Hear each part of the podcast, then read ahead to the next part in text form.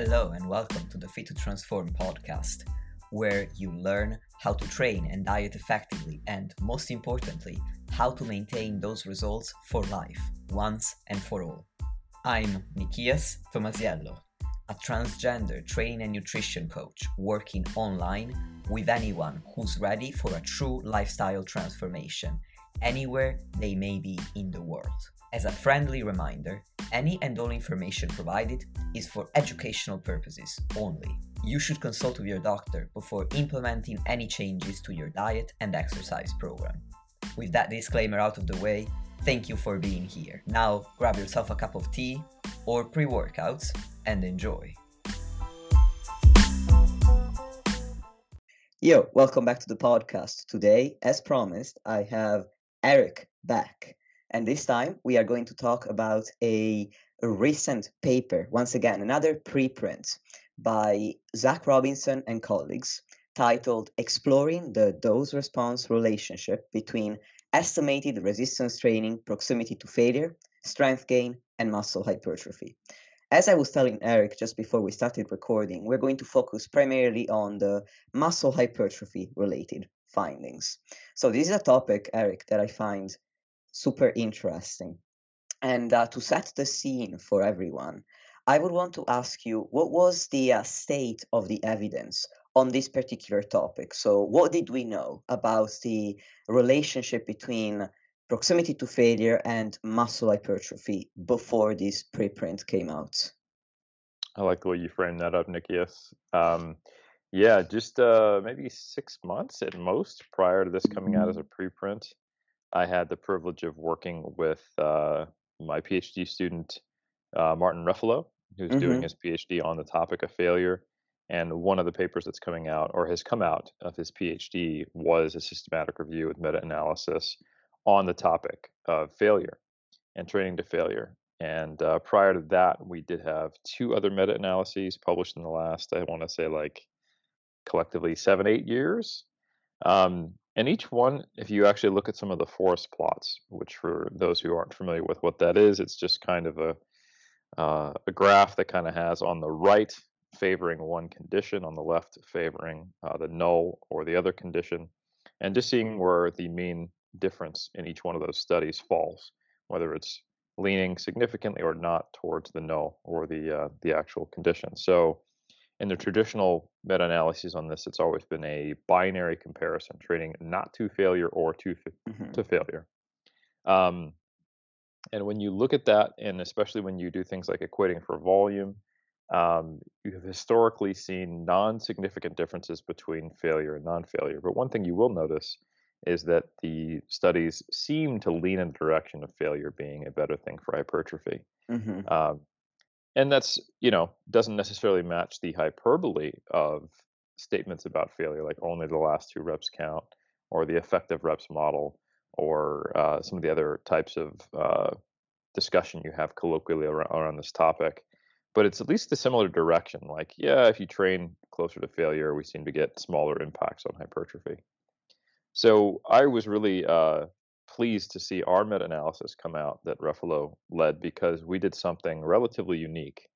Um, we specifically acknowledged in a scoping review just prior to that that hey, there's a lot of inconsistency with the way in which failure is defined. Mm-hmm. Um, the most standardized objective way of measuring failure is what's called momentary failure or momentary muscular failure or momentary muscular fatigue, depending upon how it's uh, written in the paper. But essentially what it means is where someone is actually observed to fail a rep on the concentric portion. So they are attempting a rep but unable to complete it, and at that point is considered momentary muscular failure. Um, and I think probably even a better term would just be momentary failure because we don't know why. You know, we think it's because of you know failed the contractile ability to overcome the force, but it could be neuromuscular, it could be psychological, etc. Nonetheless, they tried, they failed. Um, there are other definitions in the failure uh, uh, there are other are other definitions of failure in the literature. You will hear uh, voluntary failure, which mm-hmm. is basically when the participant believes they could they they, they have failed, um, which often is momentary muscular failure. It's just not necessarily verified for every single set, every single every single participant. You'll see other things like repetition maximums, um, where what what typically happens in practice is they'll test a 10 RM, they'll have someone train with that load, and then they will go until they hit some form of failure, and then if they're able to exceed the old 10 RM, then there'll be a load progression. So, um, but how that's operationally done can differ and be more towards momentary or voluntary. Um, and then another thing that we have is a more objective way of just estimating uh, how much the bar slowed down, which happens you get close to failure, and that's uh, velocity. So when we have an actual velocity tracker on the bar, a linear position transducer, it measures the rate of displacement. As you get closer and closer and closer to failure, the bar speed slows down, and eventually it will you'll you won't actually be able to overcome the rep. And we know the relationship between velocity and proximity to failure reasonably well. Um, so there are studies where they compare different what's called velocity loss thresholds, which mm-hmm. just means all right, from the first or fastest rep in a set, we're going to allow one group to have a 20% drop in velocity, which for most people, depending on the exercise, is going to put them somewhere between like a 5 to a 3 RIR, maybe a 2 RIR, or versus a 40% velocity loss threshold, which is going to put probably 40 to 50% of people at actual failure, and the rest probably between a you know, 0, 1, maybe a 2 RIR in some cases. So the reason why I brought up each one of those caveats is because mm-hmm. they're all different, but they're all sometimes some form of failure. And what we wanted to do was to make these comparisons separate instead of lumping them all together. So it was a step in the right direction towards getting away from this very binary black and white view of failure versus non-failure. And that's just the failure side, Nick, Nikias. Like on the non-failure side, you know, if you make that a binary classification, that could be someone doing a zero RIR versus momentary muscular failure, which has been, you know, effectively looked at, uh, which depending on who you talk to is failure versus failure, right? Or like a five RIR versus momentary muscular failure, or a 5 RIR versus 0 RIR, or a 5 RIR versus somewhere between 0 to 2 because it's voluntary on average. So what we did is we essentially did a series of analyses acknowledging, hey, there's different versions of this, and we broke them down into basically three: uh, a momentary muscular failure versus non-failure condition, a any other definition of failure versus failure condition, and then also different velocity loss thresholds. And what we found is similar to prior meta analyses, there was this non significant but leaning in the direction of failure, but only for the non momentary muscular failure comparisons. Um, and a similar kind of leaning but non significant difference for the uh, velocity loss threshold. So the, essentially, we found like, hey, if you're doing a 25% velocity loss threshold or higher, the the impact seems to be relatively similar between groups. And if you're going to towards any definition of failure, um, we seem to be having you know a slightly but non-significant difference. So look, it seems mm. like there's a disproportionate level of fatigue when you're going to failure uh, versus not. But in the momentary condition, where we compared momentary muscular failure versus failure, uh, that effect mean standardized mean difference uh, was smaller, and the p-value was higher, meaning that um, it seemed to, the, to, to, to maybe that at least in the analyses we did with the available studies, momentary muscular failure was something that um, was not necessarily incrementally better than voluntary failure. So, uh, you know, we, we communicated that, and it seems to be something that is perhaps maybe not the case or represented by just the studies we had, um, or potentially, you know, th- there there is more to that based upon the, the series of meta regressions that Robinson has just put in preprint. Thank you for explaining all that. And uh, dear listeners, just so you know, if you want to hear about Martin Refalo's side of the story, I actually recorded an episode with him back in the day. That was episode 23. So I'll link that in the show notes. But Eric, based on what you said, what I'm hearing is that previous studies um, explored this relationship, assuming that failure was one condition with the, there was a standardized definition of it and versus non-failure being also a single condition with no differentiation really between what it was to be five reps from failure um, as opposed to four reps from failure or three or, or fewer or more. So how, is that correct or do you have anything to add I would just say that there are some studies which did a good job of having a specific proximity to failure. Mm-hmm. Um, but the problem is, is that there has not been consistency in the literature. And there are also Mm. some studies that were like, yeah, we're going to have you do five reps with your prior 10 RM. You know, so there's there's going to be a messiness around that. So yeah, some studies with within the study, you're you are seeing variation in what is uh, submaximal, and even some variation in in, in failure. Um, in other studies, you see a very consistent pattern of, yep, that was this failure and this was this proximity to failure. However, um, they don't necessarily have a lot of studies that use the same protocol to have a comparative, you know, analysis. So when you when you group them all together, you're introducing some variability. That makes sense. So then, how is this paper by uh, Robinson and colleagues different? What does it? What did they do that was different from the previous literature? A lot, and um, they introduced some new types of variability, but they also likely overcame most of that with uh, a pretty large sample size. Mm-hmm. So instead of looking at the literature and going, all right, any study where they had some version of failure or velocity loss to compare to something else so we can get different proximities to failure like we did, what they did is, okay, any study where we can extrapolate a proximity to failure, we're going to include it. So this nearly, I want to say, like tripled or might have quadrupled the number of studies that we could have looked at, which is a good thing. It also created a ton of work for them. That's why it took over a year for them to actually do the analysis. And huge kudos to the team. Uh, a lot of really good people are behind this. I'm obviously very biased. Martin Refalo is on the paper. Zach Robinson's on the paper. Um, Jake Remmert's on the paper. Uh, Josh Pelland is on the paper. All four of those folks, I'm an external supervisor for their PhD. Dr. Zourdos is on the paper. He's the head at FAU. He's my colleague. I have an adjunct position there, and he was also my supervisor, and he's my colleague at Mass, so he's a good friend of mine. Um, and Ivan Jukic was on the paper, is also my PhD student. So Mm. um, this is kind of asking Mama Bear what, what they think about her children. like they're amazing, of course. But no, I think they, on like as objective as I can be, I think they did a very good job with this paper. So they included papers on uh, cluster sets versus traditional sets, because you can make an inference about proximity to failure, especially in the cluster sets where they track velocity. Uh, they included papers that had velocity loss, like like we did. They included all the same papers that had failure definitions. Uh, and more importantly than simply just lumping things into this binary comparison, what they would do is for each one of these various study types, uh, they extrapolated an RIR value, a repetitions in reserve. So, um, for example, if they had the non-failure group doing sets of five at 75% of 1RM, and that's supposed to be half of the available reps, um, you know, they would use the typical uh, relationship that is group average correct of how many reps are allowed at a given percentage of 1RM, the type of thing you've seen in most textbooks. You know, we can do two reps at 95% of 1RM, three to four at 90% Mhm. of 1RM, five to six at 85%, blah, blah, blah. So, and that's, you know, when you got large numbers and you're dealing with group averages, accurate. Um, but of course, it's inaccurate for some of the people in the study. So there's variability, there's error here.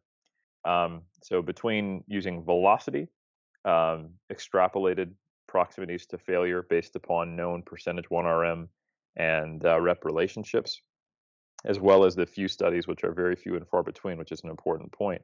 People are actually reporting RIR.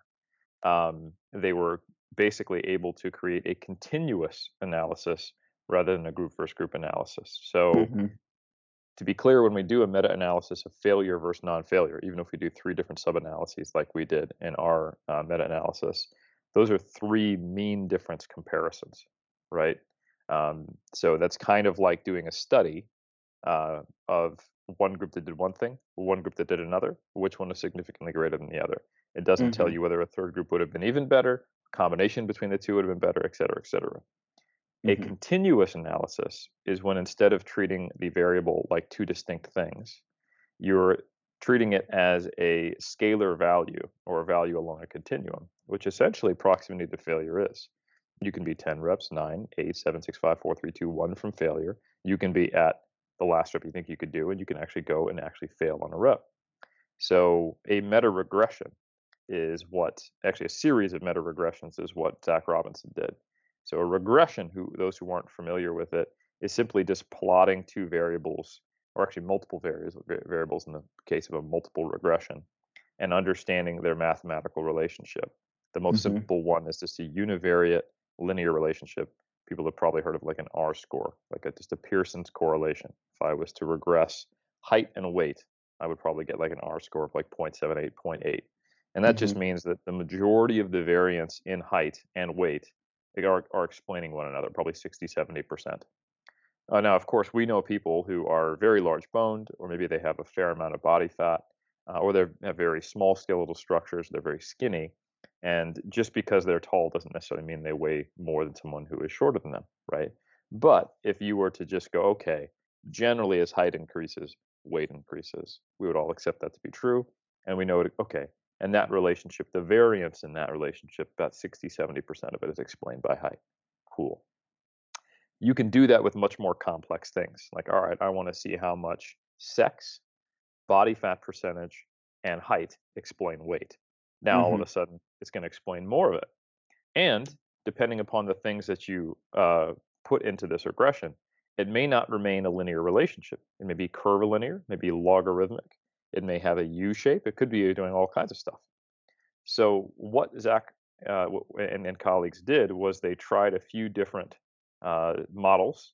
So they're creating these multiple regressions using all these data points from all these studies to try to create a relationship between proximity to failure and muscle hypertrophy.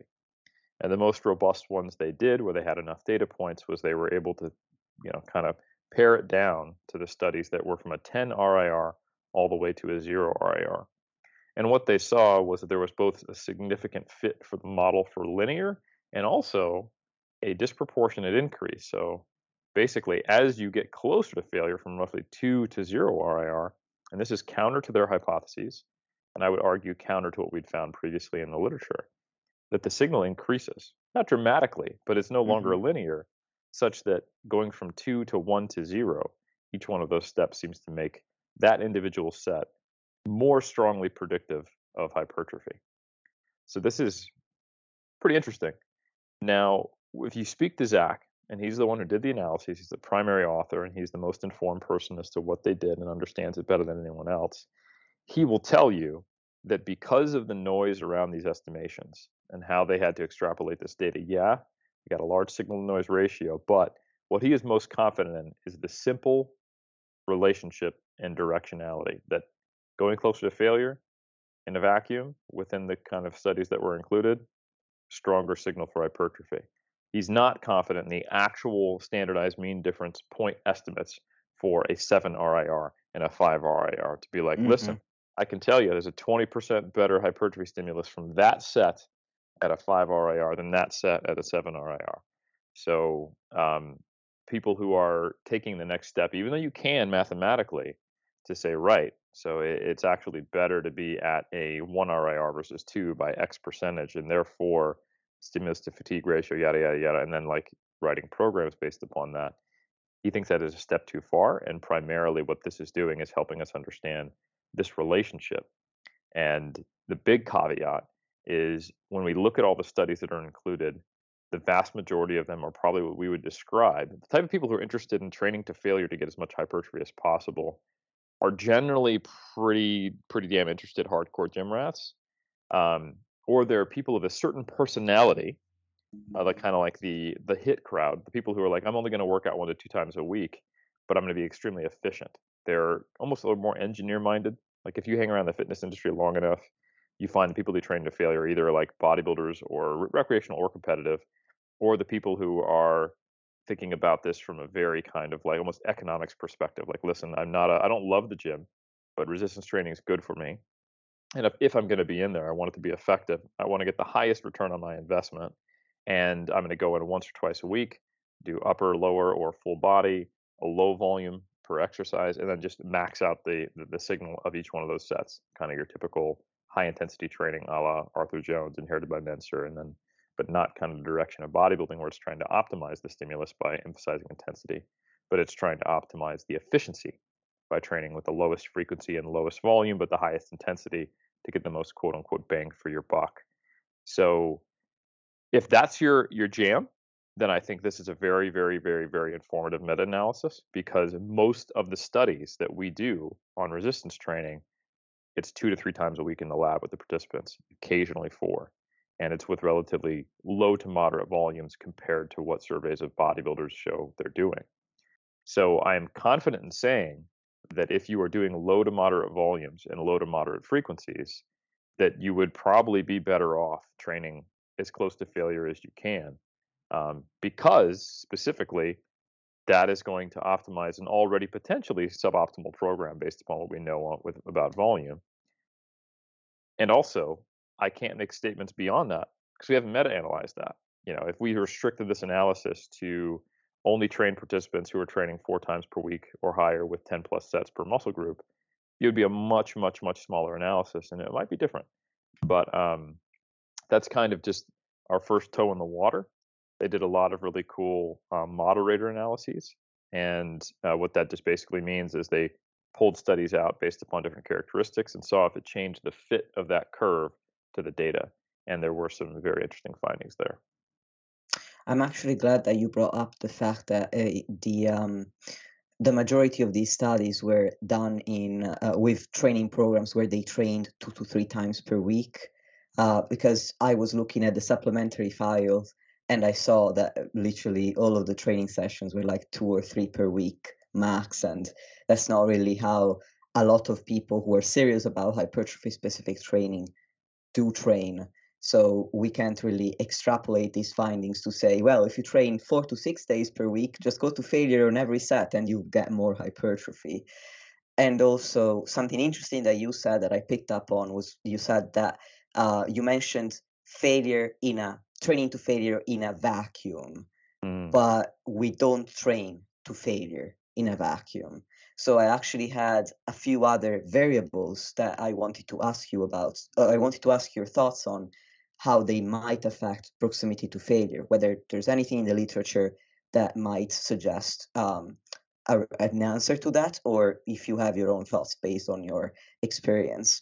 And uh, one variable was uh, a variable that actually uh, Robinson and colleagues mentioned in the paper as well, and that was um, load. So the relationship between load, proximity to failure, and hypertrophy. And I thought that it was pretty interesting that they suggested that with heavier loads, um, it doesn't seem like you need to get as close to failure to um, to see that same the same um, relationship that we've just mentioned, mm-hmm. whereby each repetition, each set taken closer to failure is going to uh, bring more hypertrophy. So I wanted to hear your thoughts on that.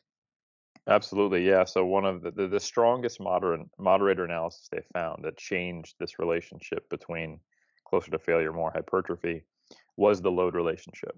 And depending upon the specific meta regression they did, um, if we take kind of the most conservative estimate, uh, it's probably like if you're training with 80% of 1RM or heavier, the effect becomes non-significant and the point estimate includes a zero, which basically just means we didn't find the same effect at all.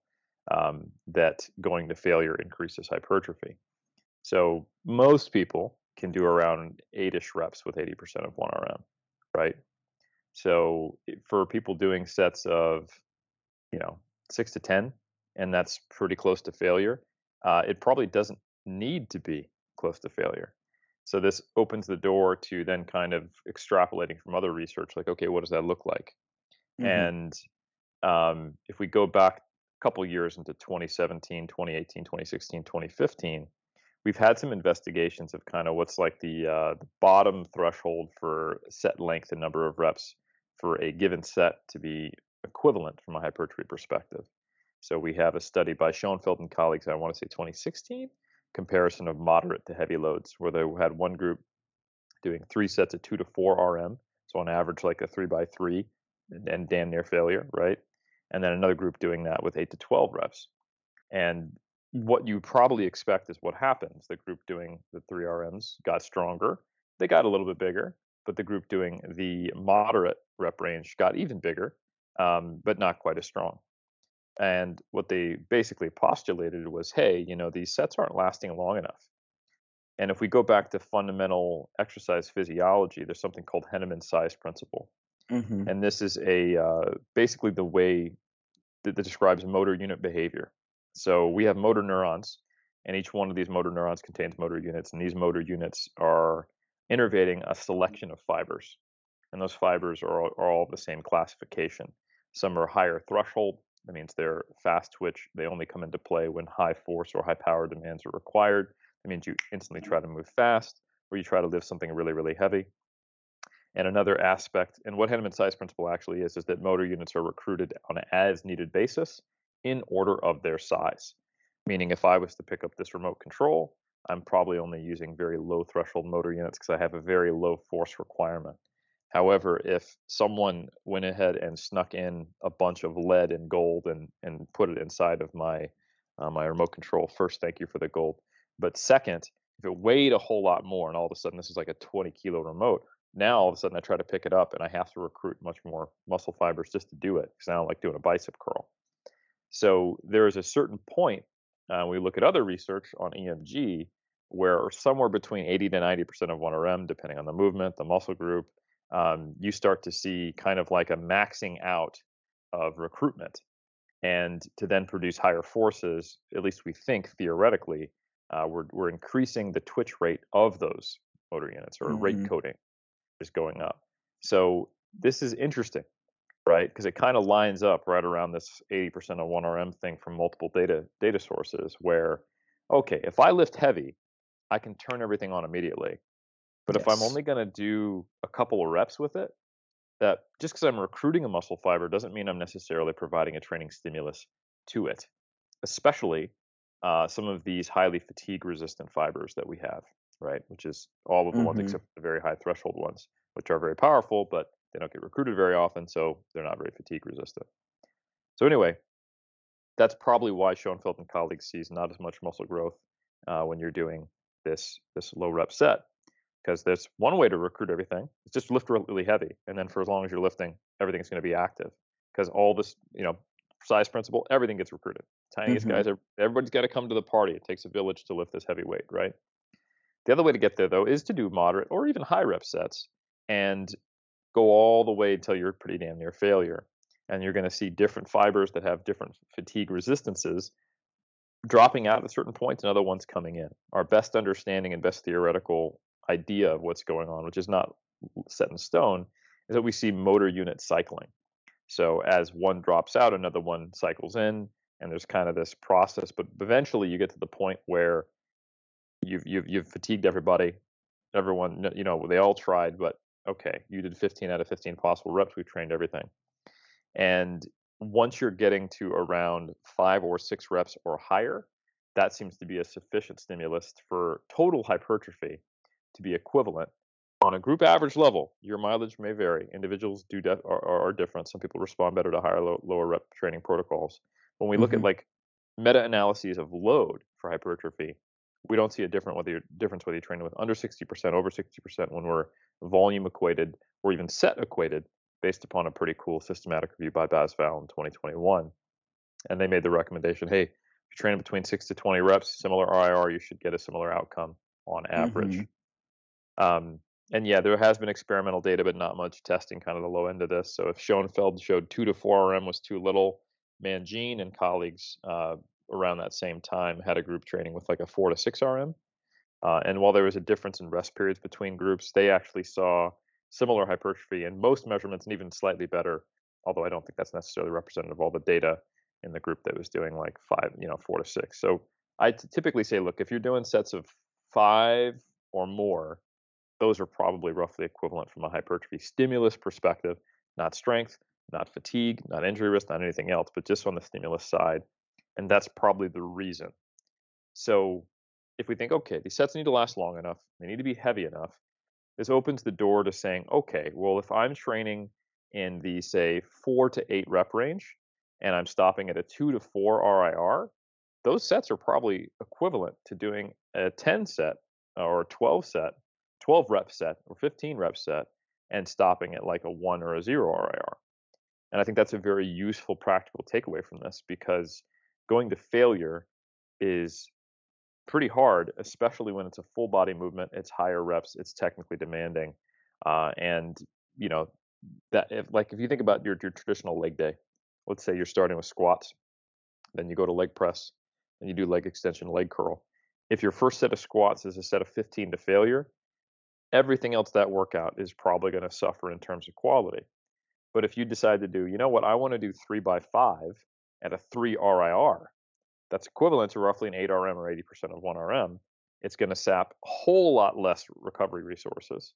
Uh, and you will find that to be less discomforting, but maybe just as effective from a hypertrophy standpoint, then enabling you to do sets of six to 10 like a two RIR in your leg press, and then being able to do three sets of 12 to 15, where you take all three, maybe your last set to failure on leg extensions.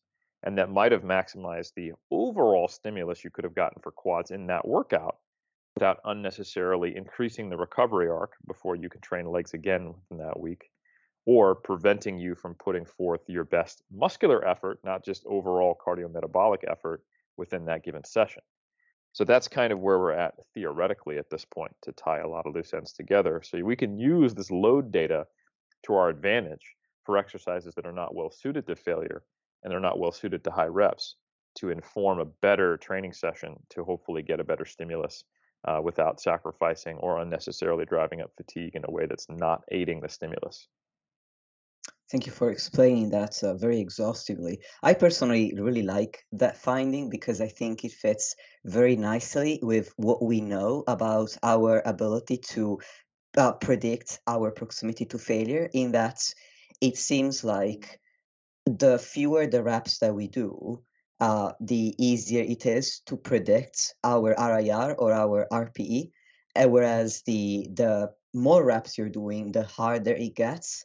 So what I extrapolated from that was, well, in that case, if I'm doing 15, 20 plus reps um, or or very high rep sets, it would be better to set myself or my clients a higher um, RPE target or a lower RIR target so, so that I can overcome the um, lesser, lower ability to correctly predict how close to failure I am. Basically, I don't know really how close to failure I am, so it's better that I get as close as possible, if not right to failure, if I'm doing a lot of reps. Whereas if I'm only doing four to eight, as you said, it's a lot easier to know um, when you're about to hit failure or where on the RIR or slash RPE continuum you are. So I just thought that this finding from Robinson and colleagues just uh, mm-hmm. um, fit, as I said, together quite nicely with that.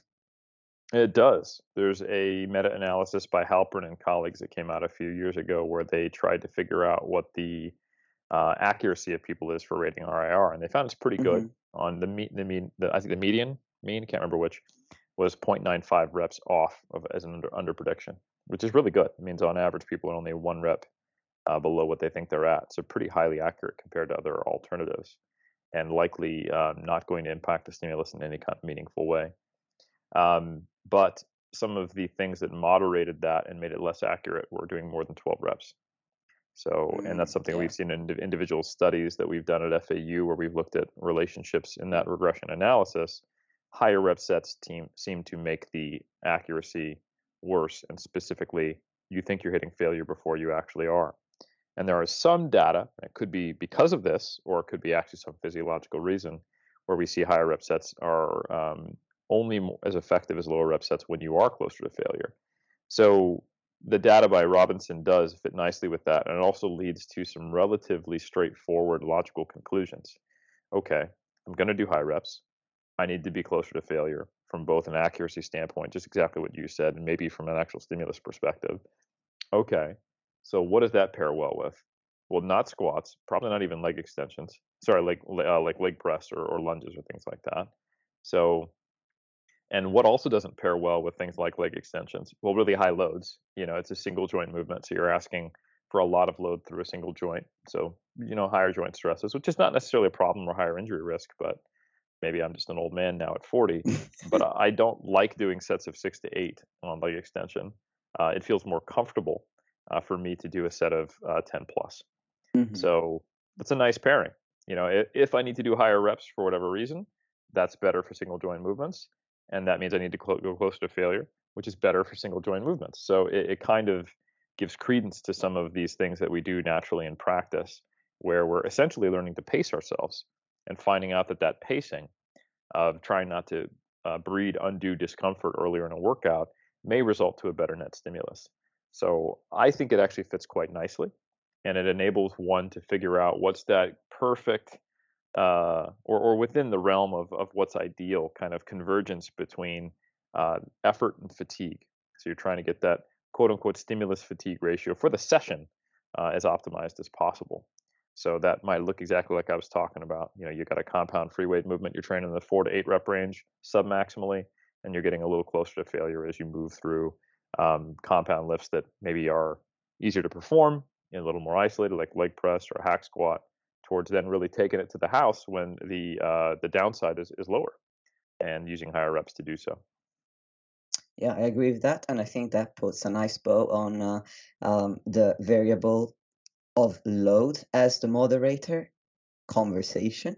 Um, I'm not making sense, as I was telling No, you. no, I, it's late clear. at night for me. Anyway, moving on. The other variable that I was thinking about um, was volume and its potential relationship with proximity to failure. And um, I'm sure that you're very well aware of uh, the two camps that there are um, in the fitness community as it pertains to this particular argument, whereby there's one group of people who strongly believe that uh, low volumes with every set taken to the house, so to complete failure, is better because they basically think that failure or intensity of effort is the most important variable. And then there's the opposite camp that believes that volume is the most important variable. Now, I wanted to ask you is there a most important variable? Do we know that which one uh, takes the crown? Is it volume or is it intensity of effort? And what's their interplay?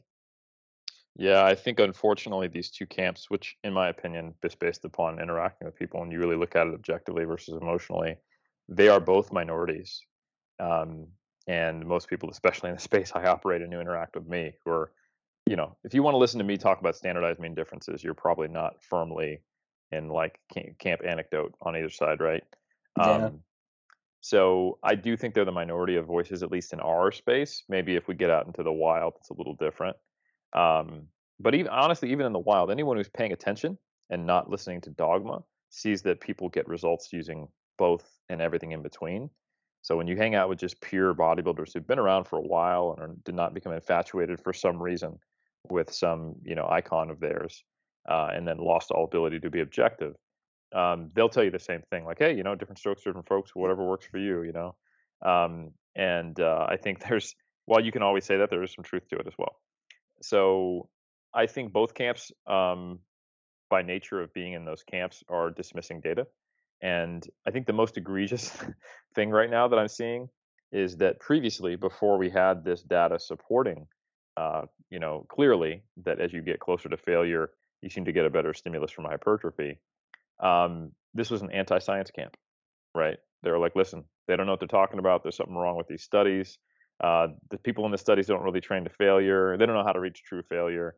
Um, and I can tell you, as someone who's been lifting weights for nearly two decades and who has been conducting research for a decade, the place where people definitely are getting closer to failure is in the lab, 100%. percent mm-hmm. I've been in gyms forever. I train with bodybuilders. I train with hardcore bodybuilders.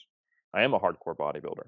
Um, and when you're in a lab and you're you've decided to participate in a study and you have that group pressure and there's literally three to four people verbally motivating you around you and you know the purpose of why you're there is to test failure you take your ass to failure and uh, repeatedly people will be like i've never trained this hard in studies. Uh, that's the, the most common thing. So the average accuracy of someone going to failure in the trenches versus in the lab no contest. It's always the lab where people are training harder. So this was a, a, highly uninformed view of trying to dismiss data on on failure because it's not like what we do in the trenches, you know. Um, as someone who's been in both environments and seeing critique from someone who's only been in one. So if you are, how do you know you're biased? Well, if you dismiss science until the study came out that supported your belief set, and then you jump on it, and then even more so, you can see that there's this revisionist version of what the the research says. So instead of going, oh, okay, cool, I'm actually buying this science now, and this would be an acceptable changing of mind. And I do see that there's a greater proximity to failure. And oh, maybe, maybe I can look at some other studies to figure out what the relationship with volume is. Instead of looking at other research on volume and its interaction with failure, then it's just, yep, yep, told you, Mike Mentzer knew, and uh, you need to be going to failure and doing low volume. But I, but I go, hold on, we have meta-analyses on on volume and number of sets performed per week. Schoenfeld 2017, Baz-Valle 2022. One compared one to four, five to nine, and 10 plus, and found a significant effect favoring 10 plus. And then uh, someone goes, yeah, but you know, but failure's better. Like those groups were all training to failure. So we know from Schoenfeld, we have known that 10 plus sets to failure is better than five to nine sets to failure, which is better than one to four sets to failure. Was there multiple definitions of failure? Sure, but the, it doesn't change the game, you know. And that's a, that's a really interesting thing that I've seen found is people now going, ah, oh, well, but they weren't all training to failure. And I'm like, yo, but that's the same studies that were then used in this meta regression that you're going to buy, right? So yeah. you, you can't you can't apply this unequal rubric. And then very similar, um, we also saw uh, you know Baz-Valle, who then went, okay, that answered the, the the low volume versus moderate volume question. I want to compare 12 to 20 to 20 plus, and for the most part, found that 12 to 20 produced the same outcome. So like the standard recommendation of hey, if you don't know what your prior history was, and we're looking at group averages, roughly 10 to 20 sets is a good place for you to you know start as far as volume per muscle group. And by the way, all of those studies were on people training to failure. So this is assuming of close proximity to failure. I think that's an important thing. The thing I mm-hmm. do really like about this meta regression is that it's making people be aware that the intensity matters. And I think previously the error that people were making on the volume camp was let's say they were on their own previously finding that they were training to failure because it's pretty common to do in bodybuilding circles. And if they did more than six to eight sets per muscle group, uh, they just really struggled to recover. So mm-hmm. boom, these meta-analyses come out. Boom, they hear some talking heads say volume is a key driver of muscle growth, and they then start training further from failure so that they can get to 10 to 20 sets. And I don't think we have data to specifically inform whether that was a good or bad decision. But what I can tell you is that's not actually an evidence-based position because mm. we don't have data on what is 20 sets to not failure versus six sets to failure, right? all we know is that 10 plus is better than 5 to 9 and 1 to 4, and that 12 to 20 is roughly equivalent to 20 plus when you're training to failure. You all of a sudden remove the component of training to failure. I don't know what that relationship looks like. And uh, meta regression that uh, the series of meta regressions that Zach Robinson did tells us something. And an interesting thing when you look at the moderator moderator analysis, it's basically a list of all variables besides failure that change the relationship. And in all cases weaken it whether you're doing mm-hmm. concurrent training whether you're older whether you're quantifying set volume or repetition volume all of these things diminish the relationship of the importance with failure and hypertrophy. So what the heck does that mean in practice it means that as you start to manipulate other variables in a program mm-hmm. you're not necessarily having an additive effect volume, intensity, frequency, load. These are all interdependent variables. And we unfortunately can't just look at them each in a vacuum mm-hmm. and go, right, more volume, better for hypertrophy, uh, closer proximity to failure, better for hypertrophy. So let's do all the volume to failure. That does not seem to have an additive effect. It seems to reduce the effect of failure when you're doing high volumes to failure. And we don't know what that specific relationship is, but we know that when you start pulling multiple levers, one plus one is not equal to. It might be one plus one equals 1.5. And if you pull like mm-hmm. 10 levers, it might actually be like one plus one equals negative two or something like that, you know, where, where you're just exhausting what the system can handle. So there is probably some inflection point. It's an optimization game to where if you're doing a higher volume pro- protocol or a higher frequency protocol or both, you need to moderate proximity to failure and vice versa. And you know what that looks like and where that kind of vector lies with the most area under the curve is going to be a different one for each person and probably a different person at different times based upon their their stress environment. Are they prepping? They recently have a kid. Uh, what exercise are they choosing to get that volume with? Et cetera et cetera et cetera. So what i do hope these moderator analyses from robinson and colleague tell us is that these are complex interactions um, mm-hmm. Doesn't necessarily mean that training is complex. It's just not as simple as take all your sets to failure, bro, and then do more sets. Um, it means okay, let me think about my recovery side of this equation in addition to the stimulus side, and then what are my personal preferences? What exercises do I have access to? Historically, do I respond better to higher or lower volumes? And what's my recovery arc? Um, do I like training heavy or light? Do my joints prefer that? and am I good at actually gauging proximity to failure? or you know like like what what seems more sustainable how long can i go before i need to deload if i'm doing high volumes at the 2 rir on average versus moderate volumes on a 1 rir or low volumes at a 0 rir and if those are all maybe roughly equivalent maybe i choose the one that i can sustain and, and, and maintain a really good uh, you know training environment for and i get all the subjective things that makes me think i'm doing a good job with and that in my experience as a trainer is different from person to person yeah, same here. Everything that you talked about is what I take into account when creating a training program, and I found that it's uh it, that it, it's it's very different for everyone. Like for example, um, even the finding that low to moderate vol with low to moderate volumes, it it it seems to make sense to train to failure um, or closer to failure. I found that for some people, if they have a, an extremely demanding um, physical job and they train two to three times per week, they're not taking every set to failure. They just mm-hmm. can't recover from that. So it really, in the end, depends on the individual. And from my perspective, what I do with these uh, these findings, I, I read a lot of papers and I interview people like you to better understand them. Uh, and then I use them as a starting point when I first meet a completely new client. Also, and I also use their previous experience with training, their own feedback of like what they told, what kind of programs they were on before, and how they felt about them.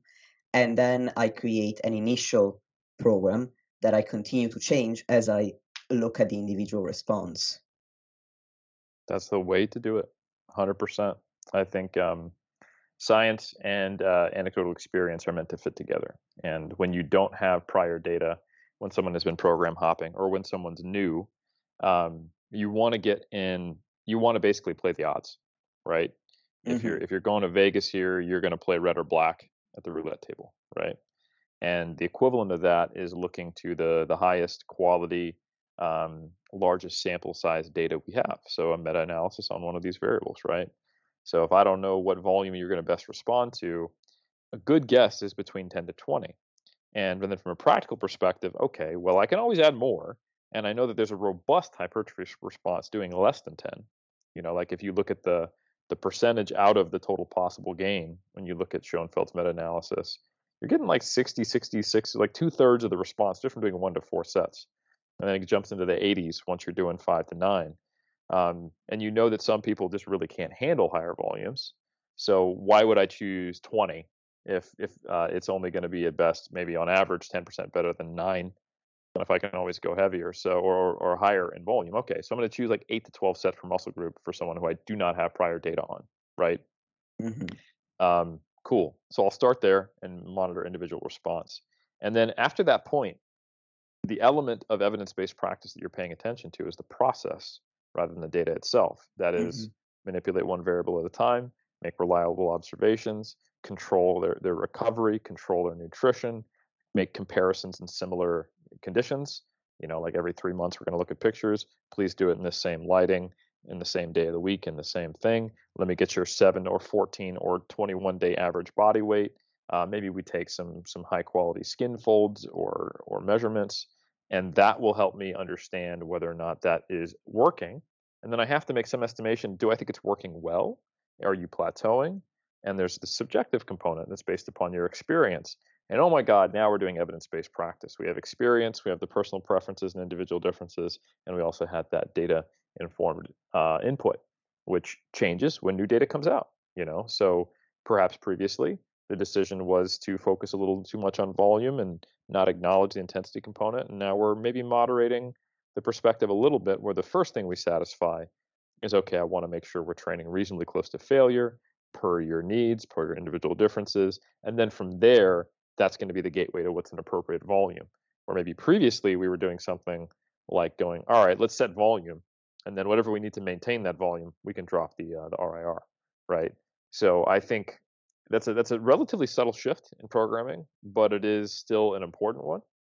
And I would say that's probably on the side of the fence that I've shifted a little bit. Like if you look at how has this data changed my interpretation of things, I'm probably more mm-hmm. inclined to say, hey, especially for someone with pure hypertrophy goals, um, where they're training a lot, especially like a bodybuilder, we're going to be training in that zero to three RIR range a lot more. Where previously I was comfortable with four and five RIRs, um, and not that I'm that those don't have a place, but they're probably going to be on our main compound lifts to start, like I discussed earlier, because of that load moderator finding that Robinson, uh, you know, produced. But uh, yeah, so so then okay, if that's kind of the default, then does that downshift volume and frequency a little bit? Perhaps, you know. Um, so so yeah, I think that's a a really good way of doing it. It's the same way I do it. So obviously I'm biased to agree with you, Nikias, but um, it is also what is advised by evidence-based practice, which is reasonably well informed after you know Sackett and colleagues first started doing it, and completely adopted by the medical community. Which you know, depending on who you talk to, they're either an evil industry trying trying to destroy us, or maybe you know the reason why we're living into our 80s now. Yeah, that is very true. Um, and actually, I was going to ask you if this particular um, series of meta regressions had changed your approach. And it sounds like it changed your approach in the same way it's uh, slightly shifted mine as well, where before I would have felt more comfortable with a um, I always get confused because I use RPE, so it's like a higher RIR, uh, more repeti- more reps in reserve. I would have be I would have been happier with a couple extra reps in reserve. Uh, whereas now I usually start or I, I, recommend a closer proximity to failure than I did before. Again, as you say, it's not a massive shift. It's not like before I was saying, well, go to RPE 2 and now everybody to RPE 10 in every set. It's yeah. more like before it was RPE 6 to 7, now it's more like RPE 7 to 9 for the majority of the sets. But I, as you say, I think it's still important because it does change ultimately the um, perceived experience of the training program.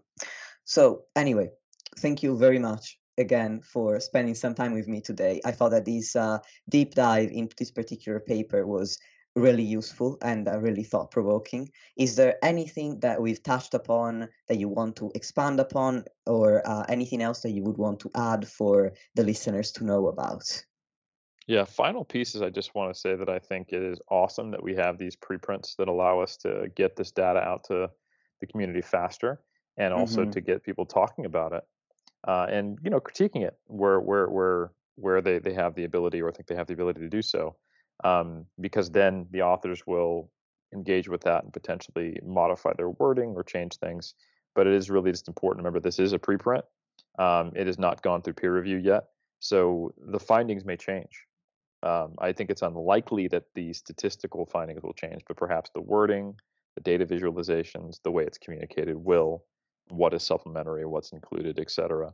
Um, just knowing the people behind this and the statisticians who are involved, um, they're some of the best statisticians in sports science. So I don't think anyone's going to be like, aha, like, you know, like you made a boo boo. Um, but I think it is, uh, it's just a general guideline that when you're extrapolating based upon a preprint, that it is has that asterisk next to it, and you do check back when it has gone through peer review to see, um, you know, what what changed in that process. Because peer review is imperfect. It's um, it's not bad, but it's hit or miss it can be bad. It can be great. You know, there are a lot of papers that might have been fatally flawed without peer review. And unfortunately, there's a lot of papers that were fatally flawed before and after peer review because someone missed something. But um, yeah, just anytime you're you're reading these preprints, and there's a lot of them now, which is fantastic.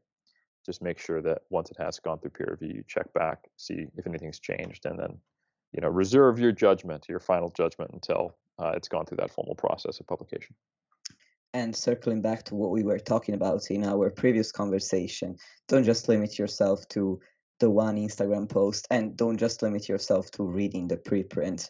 Uh, if you're if you really want to learn, you need to take the time to go through the paper again once it gets officially published after peer review as well. Well said. Well, Eric, I believe that in this week one week that separated the two conversations, you wouldn't have anything new to plug. Is that right? Or is there something that you want the listeners to know about?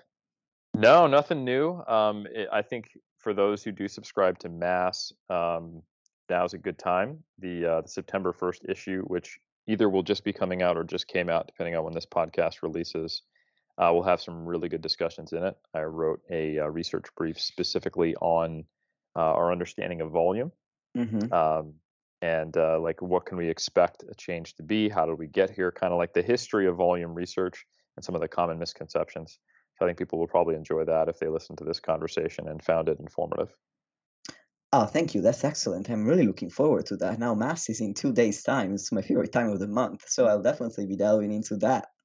Awesome, man. Well, make sure you give me give me your feedback. Let me know what you think. I will, actually. And uh, with that, Eric, thank you for your time. Dear listeners, thank you for tuning in as always. And I will speak to you next time.